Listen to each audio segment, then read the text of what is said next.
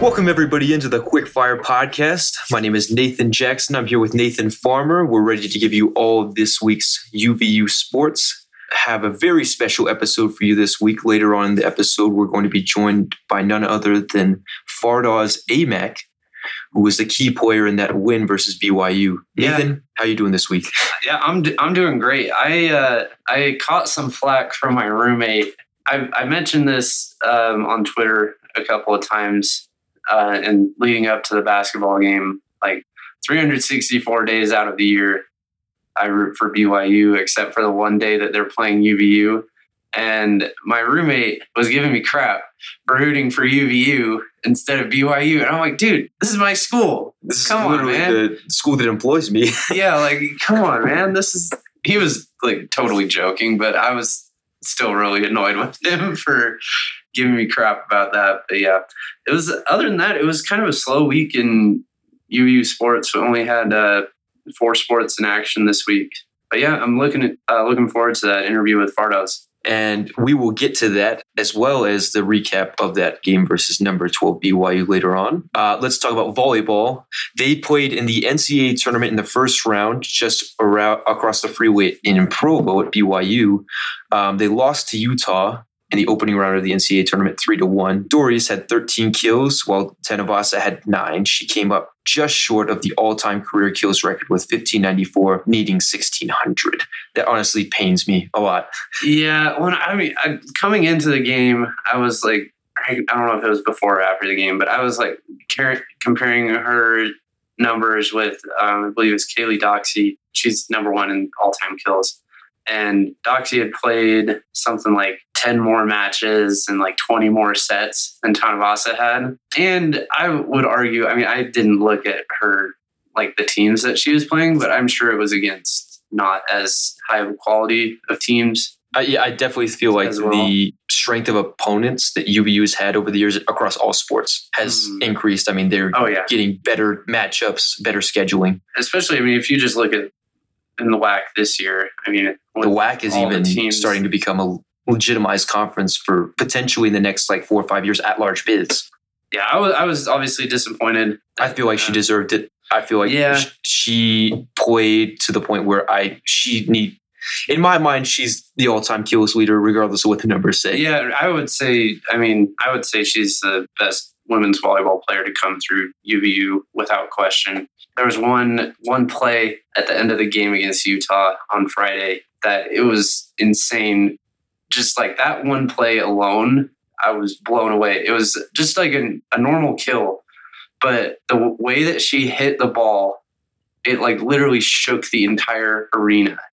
Was it during the? It was during the fourth, Fourth set, set, fourth yeah, set, I remember right it. at the end. It was just like It came Oh. off with like such power. I it was remember. just like a clap of thunder or something. Like it was insane. I definitely would not like to be on the other receiving end of Yeah, that. seriously, and that's um that's one thing that in the uh, post game availability, the uh, uh, University of Utah head coach, I don't remember her name off the top of my head, but she was just talking about how um, aggressive this UVU team is, and that kind of played to their um, played into their demise. They just they're really aggressive with going for kills and whatnot, but not as focused on their defense. They weren't which- playing. They were kind of playing up, and then that led to them trying to rush back and play on their heels. Yeah, it was. Yeah, that was the biggest thing. Bishop had double digit digs, and then uh, but the Utes had three uh, players with um, double digit kills, and that was. I mean, there's no way you can't win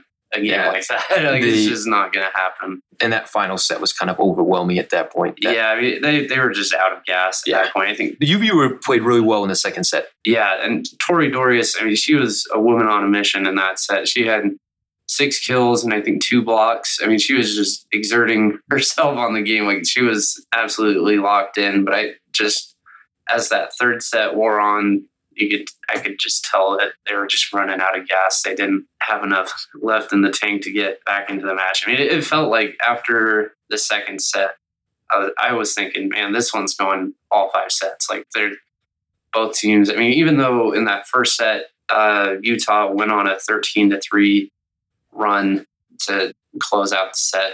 It kind of turned into a blowout there. I think it was like 25 16 in the first set. But even despite that, the I wouldn't say that some of Utah's points were like kind of quote unquote fluky, but they weren't like it wasn't like Utah was playing insanely better at that point. But just as the match wore on, you could tell that I mean Utah this was a really tough draw because Utah could have been seeded as well. They could have been hosting. Yeah, and they were ranked well. 16 in the nation, I believe. Yeah, so they were just. I mean, they were essentially the number 17 team coming into the tournament, mm-hmm. and so it was just a really tough draw for UVU. And it's mostly they. I've heard that they do that mostly just to keep the first round kind of in a geographically centered. That's why like That's Boise fair. State was um, the other team. They lost to BYU in their first round game. Mm-hmm. That's kind of why they grouped it the way it was, even though uh, BYU and Utah could have very easily both hosted.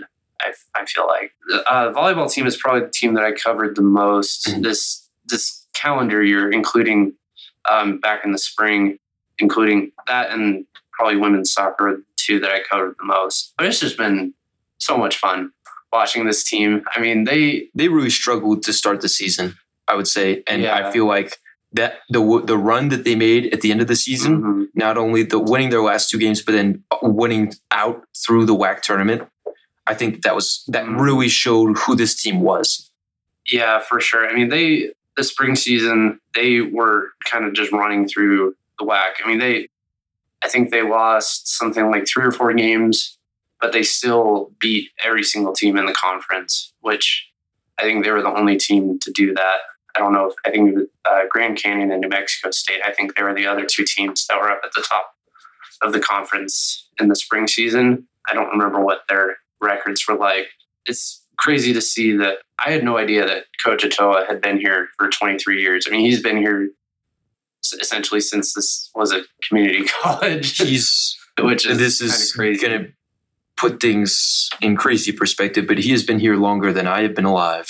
Yeah, same. I mean, that's the thing. It's that, that's just crazy to think of, and um, it's amazing to see the um, the progress that the program has made under him. And I believe it was Kristen Bell in the post game availability was just talking about how amazing it's been just in the in her time here. Uh, she was a fifth year senior and so just the improvement they've made since she came on campus for the first time has been amazing. And they've they've won back to back conference championships in the tournament. And um, like she said, she doesn't think that's going to be the last one. They're going to win a lot more in the coming years for sure. Uh, moving on to wrestling, uh, three Wolverines earned podium finishes at the Cliff Keen Las Vegas Invitational. Freshman Hayden Drury finished third in the 133 pound class. Jacob Armstrong and Evan Brockman finished eighth in their divisions. Yeah, and I think we, we talked about this last week. I we're not wrestling yeah. guys, but we um, from what I've heard, the Cliff Keen Las Vegas Invitational is one of the premier NCAA like in season tournaments. tournaments and um, which was surprising because the fact that uh, uh, Taylor Taylor, yeah, Lamont Taylor Lamont and Demetrius Romero they I don't know if they've we haven't we have well, they did not appear at the tournament which was surprising to me. I thought that, that would be an event they would participate in. Yeah, and I mean they've I don't know if they're they're dealing with injuries. We haven't we're not as in touch with the wrestling program as we probably should. I know be. that uh, Gavin Lee, he's one of our writers. He covered this event and he put in his story that Taylor Lamont is making his return at the next event. Okay, that's yeah, that's good to know. I mean, he's obviously, I mean, he's one of the top 10 wrestlers in his weight class in the entire country. I mean, he finished All American finish at the Nationals in the spring. Mm-hmm. So, I mean, he's obviously a premier wrestler. And um, the fact that um, so many of the younger wrestlers are just getting a good run here early in the season is uh, really promising for the team. I mean, they um, looking back at last season, you could see that there's just a lot of raw talent, so to speak, in the in the team, and they've definitely been able to refine that as time's gone on. Uh, moving on to women's basketball, they just had one game this week, uh, which we were both kind of surprised about. Yeah, I don't know why they're they're maybe they're just trying to give everybody time to do their finals or whatever. I guess. I mean, they have a gap. They have a one week gap between this past game and their next game, and then They play on Saturday, and then there's a week gap between their next game until the next Saturday. Yeah, so they, they lost to UNLV on Wednesday. They had the the matinee matchup, so to speak. They played right before the men's basketball game. Uh, they lost to UNLV 73 to 63. Neither of us were able to watch that, but just looking at the box score, it was mind boggling. Wolverines had one player in double figures. That was Josie Williams. She had 11, but 10 players scored for the Wolverines in that one, which is Unheard of. crazy. To taking the concept of team ball to an extreme. Seriously. I mean, the Wolverines didn't shoot a bad percentage either. I think that it was just they played a decent all around game, and UNLV played a great all around game. Yeah, and I mean we've we've the story has been turnovers with this team for at least since last the beginning of last season. Um, I don't know much beyond that because I wasn't at UVU prior to that, but um, they only had uh, 12 turnovers, which That's, I mean, that's- that's, a pretty good number considering. I mean, to start the season against Park, I believe they had 24. yeah. So I mean, that's I think that's I'm sure that's one thing that that the coaching staff with the Wolverines has been stressing. And I wonder, it makes you think, I wonder if they're almost attempting to play safer in effort to keep Mhm. those turnovers down. So you maybe don't make certain plays that could be leading to scores. Yeah, I mean that's I gosh, I, I really want to get out to watch a women's basketball game. I haven't been able to go to any so far this season, um, mostly just because of my work schedule kind of messing with things. And they, geez, my goodness, I'm looking at the the schedule. They don't have another home game until January 13th. Wow. That is That's a long road, road stand. My goodness, yeah. So there, that last that game against UNLV was last uh, last home game conference, and then they play uh, Montana and Montana State this weekend. Uh, Montana on Thursday. Uh, that one will be on at 7 p.m. and on ESPN Plus, and then Montana State on Saturday at two, and that one's also on ESPN Plus. So we're going to take a quick break here. Uh, when we come back, we'll have the Big Maple Fardaws Aimaq here on the Quickfire Podcast. It's now my pleasure to welcome in the Big Maple, Fardaws Aimaq, who was one of the key players in that win versus BYU. Fardaws, how you doing today? I'm doing good. How are you? I'm doing well. So how does it feel coming off the win versus BYU? Um, I mean, it feels great. Obviously, you know, um, you know, I, I took some time after the win, you know, to really process uh, what had just happened. You know, we did. I, I didn't know, but after the game, coach had told us, you know, we we had done some history that night. You know, uh, being a number 12 ranked team, never been done. But you know, just days after, time to move on. You know, we got some tough games coming up, and and I've processed that and moved on from that now. What was the initial mindset of the team heading into a matchup versus, like you said, that highly ranked 12 opponent? Uh, you know, the mindset was really that um, we we don't care who we play. Um, Coach Madsen and you know staff has instilled that in us. You know, just the fact that we're probably going to be underdogs all year, but the fact that we have the mindset where we truly do not care who we play and whoever we play, uh, we're going to treat you know the same every single night, whether it's you know a team ranked 300 Denver or D2 or you know 12th in the country, whatever it is. It's like we're coming in with the same mindset every night. We got to do what we have to do on the offensive end, the defensive end, execute our stuff, and um, and just go from there. Uh, hey, Dawes, Nathan Farmers here. Uh, defense was a major key in the win. You guys held BYU to 31% shooting. Uh, what was the biggest key for you guys being successful on the defensive end? You know, pri- prior to that game, uh, the week up for that game, the scout was basically, you know, for us to to have a chance to win this game, we're gonna have to muck it up. And you know, watching the Utah game where they played Utah a couple nights before, um, you know, you could tell they out toughed Utah. Utah was winning at half, and and BYU pulled away because you know they were just tougher than them. They they executed their stuff better, you know, in the second half. So I think you know the coaches kind of instilled that in us. Um, that's one unique thing unique thing about our team. You know, we have the personnel where we can go small, we can go big, um, we have we can go you know shooting whatever it is. And that night, you know, we we had to put a physical lineup together and we just try to beat them up, beat them up, you know, as much as we could in the first half, and um, try to do the same in the second half. And um, you know, the goal was really to make Barcelo as uncomfortable as possible, and, and, and I thought we did that.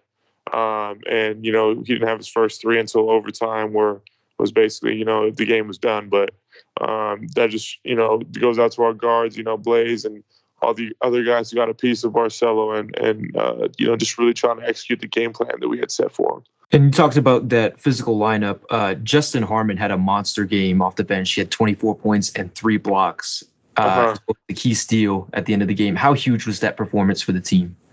You know, as a as one of the vets on the team, you know, seeing a young guy like that come in and, play well, you know, is is really you know good for our program and good for the future of this program. Justin had a great game. He he executed, you know, offensively, obviously with the 24 points, but you know, defensively, really bothering guys, um, getting his hand on balls and and disrupting passes and blocking shots and doing different things where where you know we really needed from that night and and he's a he's a player that's you know getting better every single day um, and I think the improvement you'll see from now to the end of the season is going to be a big one. This is obviously the first uh, win that UVU has had over a ranked opponent uh, to not only upset BYU, but to do it at the UCCU Center with uh, fans storming the court. What was that experience like? You know, at the time, it was uh, obviously, you know, it's a great feeling to know that we did something, you know, that hasn't been done before. Um, but like I said, you know, I took my time to process it that night, process it the day after, and I've just kind of put it behind me. Um, you know, we got two tough opponents coming up in SCU and Wyoming. Um, you know, Wyoming, who's undefeated and, you know, has a really, really good squad, and, and Southern Utah picked to win, um, you know, their conference and have, you know, preseason player of the year and a bunch of all conference guys. So, you know, the task just gets harder from here. Um, I guess you know, during the moment, you know, it, it feels great to see, you know, fans and, um, you know, family and, and all these other people, you know, that you, you want to be there to celebrate with you, you know, come on the court. But like I said, after after that night, I've processed it and, and moved on. Um, just as a quick follow up to that, um, obviously last year was your first year at UVU. You didn't have any fans in the stands. What's it been like uh, playing in front of fans now this season? honestly, man, it's been great. It's been awesome. Um, I, I, love playing in front of fans. That's you know that's that's one of my favorite parts. You know about the game of basketball. Um, I think just having fans there has obviously not just helped myself, but helped our team. You know, fans can really make a difference, especially in big games like that. Um, and just seeing the outcome you know fans growing more and more over the last you know couple weeks um, you know, is huge, and, and, we're hoping to, you know, sustain that momentum throughout throughout the season. So you guys are now four and zero oh in overtime games. What's the difference maker in those clutch situations that helps you guys to be so successful? to be honest with you, you know, I, if we could, I'd rather not go in overtime. You know, I'd, I'd rather not. I'd, I'd, rather not be playing, you know, 44 minutes. Um, you know, but honestly, I, I think just the biggest key, you know, that I have noticed personally that you know that changes for us is I think mistakes and certain details we're just hundred percent you know locked into, um, and we got to figure out how to you know sustain that for the whole game. But you know, uh, like Coach Phillips said, you know before the game, don't let this game get into overtime. Um, or, or, we're going to beat these guys. And and once overtime hit, you know, we went in the huddle and we were like, all right, we're not losing. Like, there's no way we're going to lose. And and and you look at every you know every guy's face on the, on the bench to the the guys that were in the game, you could tell uh, there's a difference, and there's a difference in focus, there's a difference in readiness, and there's a difference in paying you know attention to detail, uh, and that just that just helped us pull out the win that night. And and I don't think anybody wants to play as the game goes into overtime. yeah, for sure. Um, what's it like as a aspiring NBA player to have somebody in the locker room with professional experience like Mark Madsen? You know, personally for me, he's been huge. Um, he's kind of, you know, showed me the ropes. He's he's helped me um, not just from the basketball side of things, but from the off court side of things. Um, you know, being a pro is a is a tough job, and, and you know you got to have a pro mindset before anything. He's helped me develop that, you know, throughout the summer and throughout last year. You know, just really um, helping me in terms of uh, figuring out what I need to do to be a pro, and, and you know, it showed this season, and I've been you know just trying to do my best at, you know maintaining that mindset and having someone like Mark who you know, played in the league for a really long time, and then also coached in the league for, you know, for some time. So I think having someone like that, you know, I'm at an advantage compared to some other people, and and it just it really shows. So I don't know if you've seen this, but just this morning, ESPN released their power rankings, and you were named the player of the week for college basketball this past week. What does that mean to you to get this kind of national recognition for both you and the team? You know, honestly, it, it's more than myself. I think you know it's great for the team. Um, you know, Utah Valley, you know, is obviously important to myself. Um, I, I've kind of always, you know, been, you know, the underdog, just coming into whatever situation. So, you know, I, I'm gonna try to do my best to help Utah Valley, you know, get on the map. And, and by the time I'm done, you know, with my journey here at UVU, um, I just want to look back and, and say that you know I've done everything that I could for the school and, and put the school in a great position uh, for the staff and and for all recruits coming in. Uh, since this is the quickfire podcast, we're going to close out with a few quickfire questions. All right. So the uh, first one, uh, what is your favorite pair of shoes? Ooh, I'm gonna have to go with the 11s. Do you have a favorite NBA team? Uh, Toronto Raptors. Okay. That's Interesting. Uh, That's- I was gonna that's fair. I mean, that makes sense. Never mind. um, last one, who in your eyes is the greatest of all time? LeBron James. Good. By far, no question. LeBron's the no question. Okay. Do you root for the Lakers or is it I, I, I root for LeBron, so wherever LeBron's at, I root for. that? That's fair. That's fair. I'm not. I'm not. I'm not. I'm not a bandwagoner. I just, you know, people ask me, "Are you a Lakers fan?" I say, "No, I'm a LeBron fan." So Th- That's fair, and especially the way the way the Lakers are playing, I don't really feel like it's a bandwagoner standpoint. yeah, yeah, he- yeah. They've been playing like trash, but well, Fardaws, I appreciate you coming in and joining us. Uh, I wish you the best of luck in those games versus Wyoming and Southern Utah. thank you. Appreciate it, man. And welcome back. That was a great interview with UVU center Fardaws Aimaq and talking about men's basketball. That game versus number 12 BYU. Uh, that is their first win against a ranked opponent in UVU history.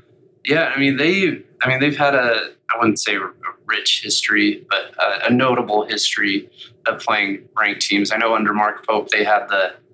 I think they they called it the toughest 24 hours in college basketball. They played at uh, Kentucky, which I and, and Duke, which I think were both, Both. ranked in the top five, maybe even the top three. And they were both close games. Yeah, I mean they. I think that um, that game against Kentucky was really close down the stretch, and then they just kind of ran out of gas. And then the Duke game, I think Duke pulled away more than Mhm, toward- Kentucky. yeah. did in there. I think it was like single digits versus Kentucky. Mhm. Um, but yeah, that was definitely. I remember that stretch thinking like, Mhm. man, they're really aggressive in scheduling. Yeah, Um, and so, I mean, to not only win against a crosstown rival, like Mhm. just across the freeway, and it's a school that a lot of people say is like more developed than UVU. They like get better recruiting, Mhm. right? Um, but UVU really made a statement in this game, and I think that that is that their basketball program is not just the little brother in Provo. I mean, they really took it to BYU, and their defense really showed up in this game. Yeah, absolutely. I mean, we um, we mentioned in the interview uh, they held uh, BYU to 31% shooting, which, and um, I don't remember the specific stat line. I know they held BYU also to like 25.9% shooting from three, which BYU hasn't shot well in the season from three, but that is even below their average.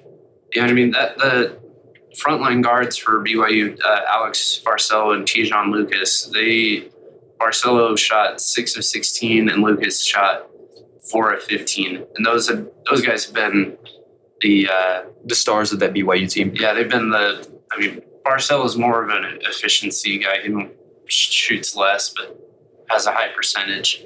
And then Lucas is kind of a higher volume guy as well. But to hold him to hold those guys to under 40% shooting, both of them, and then also Caleb Lohner only shot two of 11, which I think you can attribute that more to, to uh, Fardaws in the paint, just exerting his dominance down there. I mean, that's, I mean, BYU is going to be a single digit seed in the NCAA tournament. I think that's pretty much, unless I mean, The it, wheels fall it kind of them. depends on how the loss of Gavin Baxter affects him because he did go down with a torn ACL in that game. Yes, I mean, I this is gonna. I mean, this win's only gonna get better on UVU's resume. Yeah, I would say. I agree. And I think that BYU has the strength of schedule with St. Mary's, with Gonzaga, right? Mhm. Where it's opportunity for this win to look really good for the Wolverines. And I mean, uh, going into that game, it was pretty.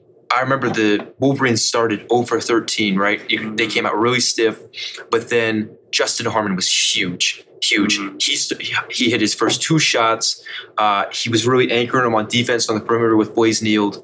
Um, he had 24 points uh, off the bench, as well as three blocks. And I remember one of them was a key block on Barcelo, as well as a steal in the final minute and a half of overtime. Uh, I think that UVU just dominated in overtime. I mean, Oh, they yeah. shot 40% from the field, 50% from three. Well, they held BYU to just 30% shooting in overtime as well. Yeah, I mean, I I was so annoyed with myself. I didn't request the day off of work because just from coming back from COVID and everything, I didn't remember to request that day off of work.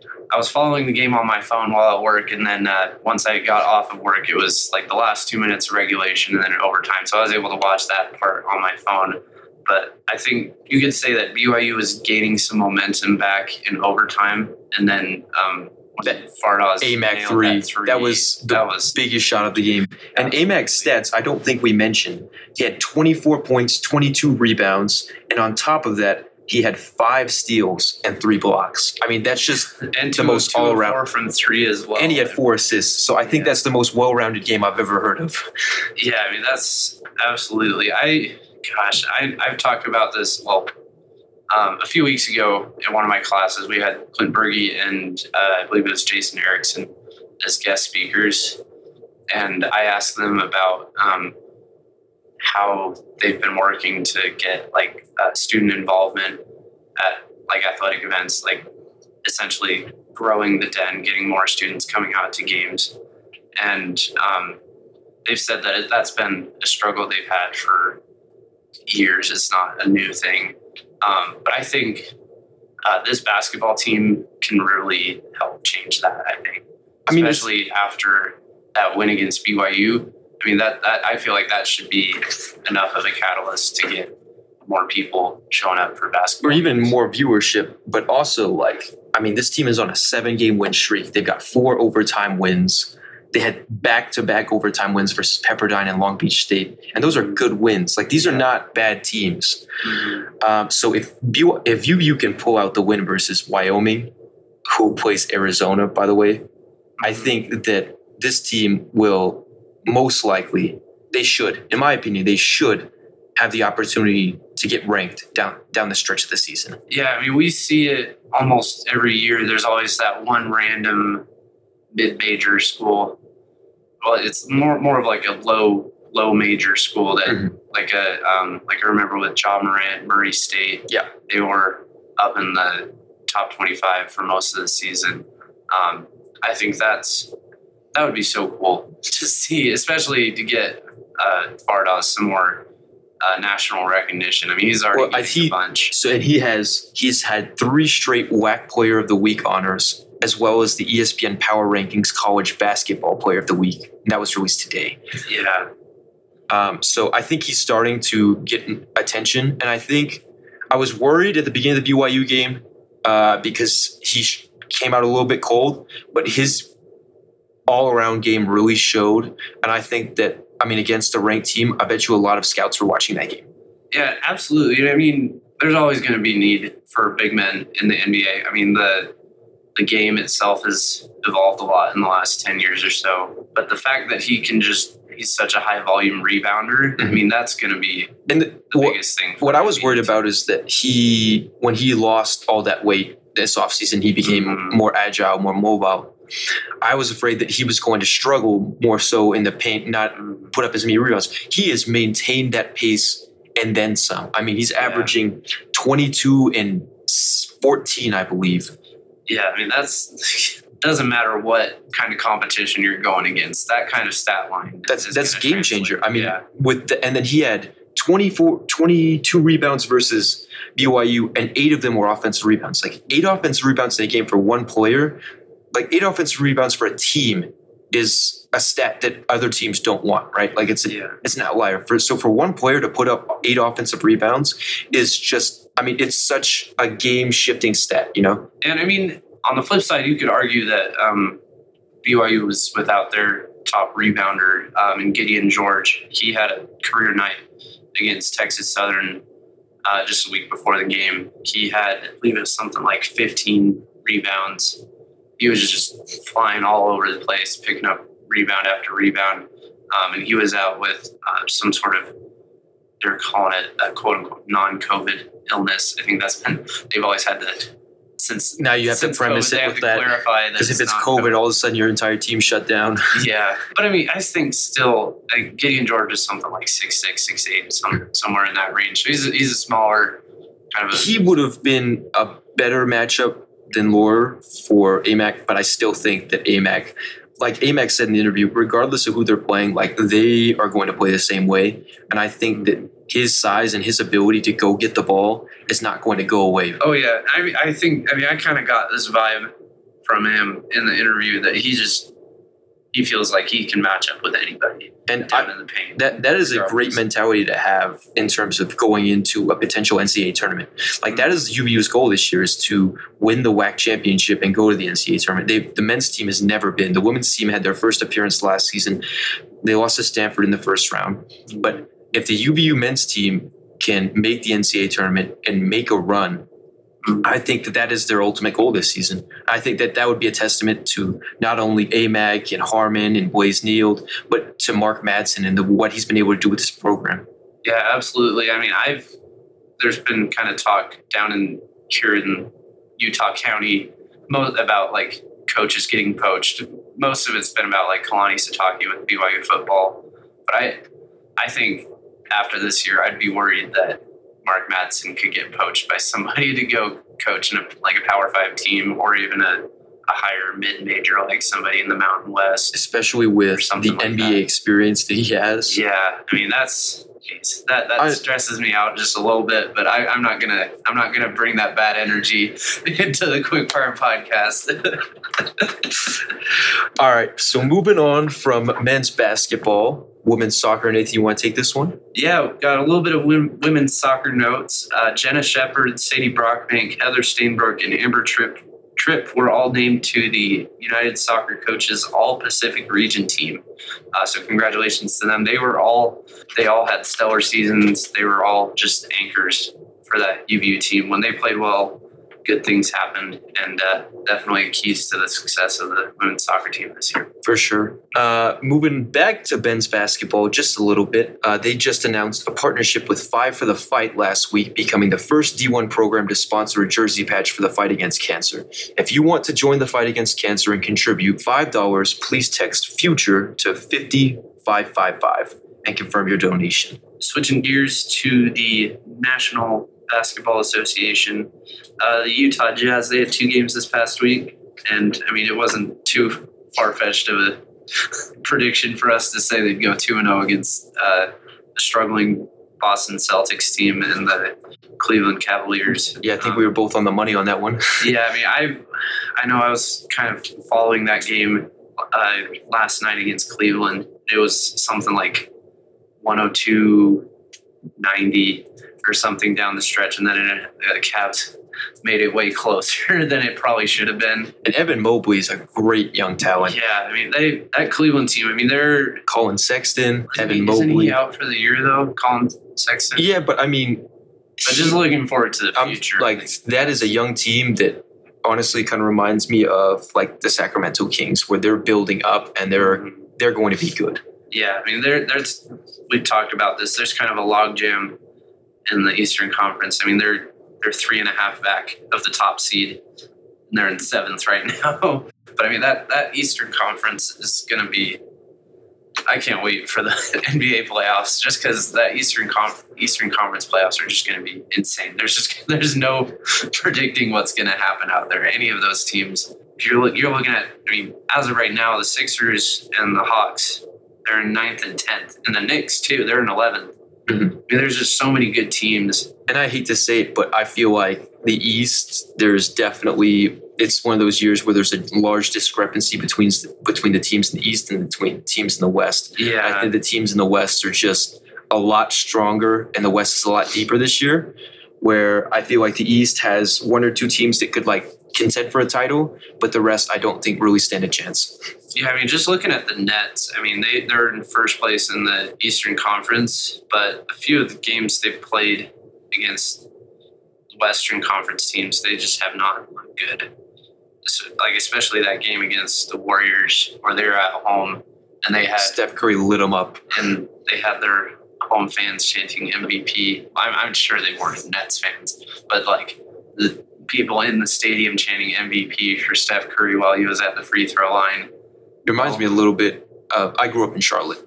And uh, when the Bobcats would play, whatever team came to town, most of the fans were cheering for that team instead of the Oh, yeah, Bobcats. The Bobcats were just so awful. So, like, that's that was like such an all time terrible team. I have this distinct memory of being at the uh, I can't remember what the arena was called, Time Warner Cable Arena, I believe is what it was.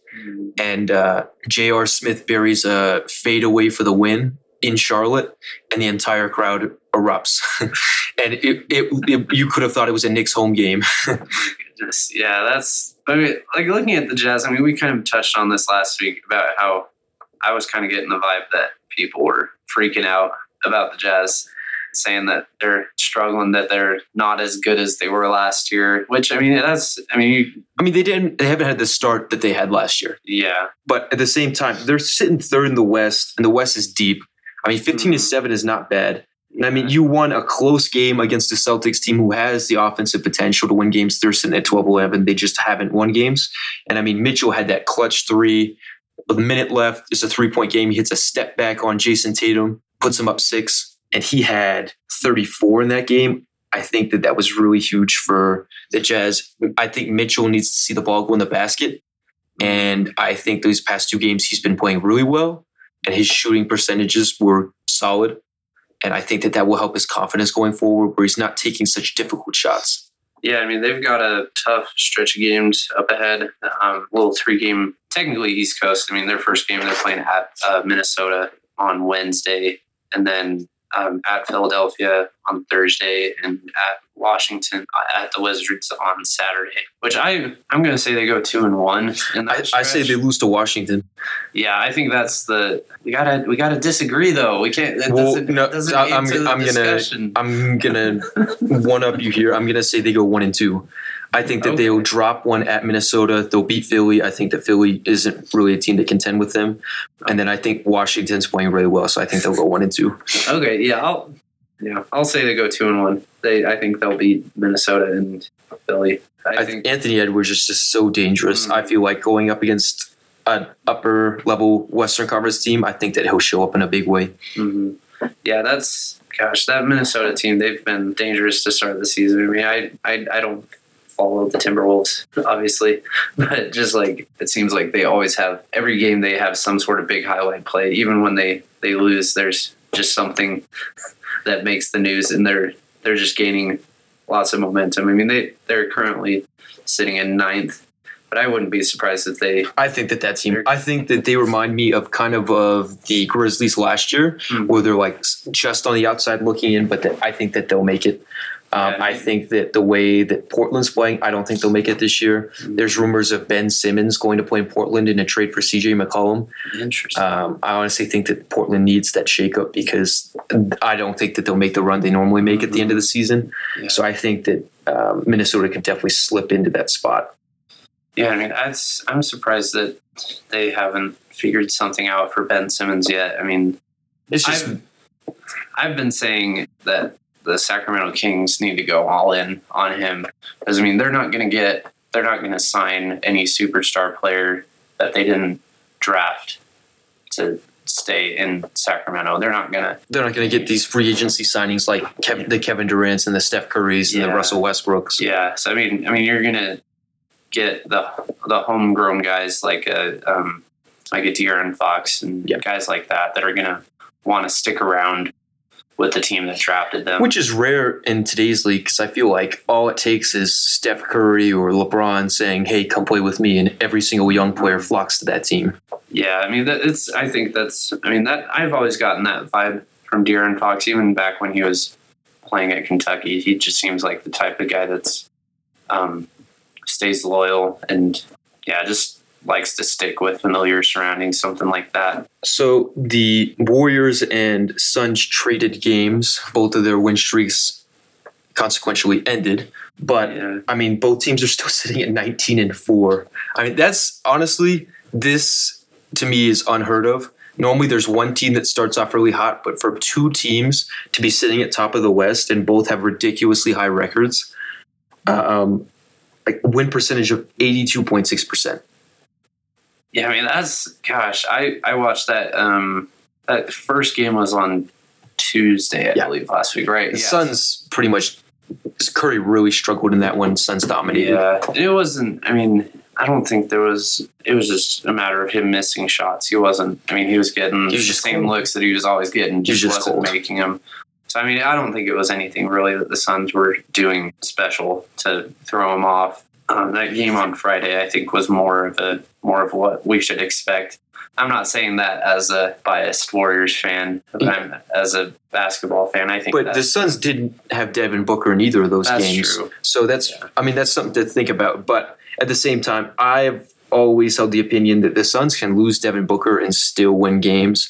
They cannot lose Chris Paul or DeAndre G- Oh, yeah. DeAndre Ayton and win games. I mean, that's. I mean, we've seen that with so many Chris Paul teams over the years. They just the wheels fall off. I mean, you look at the Houston Rockets, in the Western Conference Finals. A few yeah, Chris Paul the goes. They were up what I think three one. sets. To, or, man, I'm in volleyball mode right now, man. What Especially because UVU is had so many games that finished three to one. yeah, uh, three three games to one. That, And- that's the word. Chris Paul goes out. All of a sudden, Warriors are making like an insane comeback. Mm, yeah, so I mean that's that's that's always been the big knock on Chris Paul is that he can't stay healthy. Yeah. and So I mean, if Chris year- Paul show like is in the game in a playoff series in a seven game series, I think that they can contend with anybody. I don't think there's anybody particularly that they have a bad matchup against. Mhm. Um, I think that a Suns Jazz series would be really entertaining. Mhm. I think that the Warriors do match up better with the Jazz than the Suns do. I think that the Warriors style is just a natural counter to the how the Jazz play and Mhm. with how deep that the Warriors team is currently constructed, um, I think that the Jazz might struggle in a series against the Warriors. Yeah, we, we touched on this last week. I think the Jazz really need to avoid the Warriors as long as they can. If they can get on that two to three seed line. Yeah, then you don't have to see until maybe the Western Conference Finals. Yeah. That's all we've got for this week's Quickfire podcast. Be sure to tune in next week. I'm sure we'll have some great results for you from men's basketball as well as women's basketball in their game this week. Thanks for tuning in and have a wonderful week.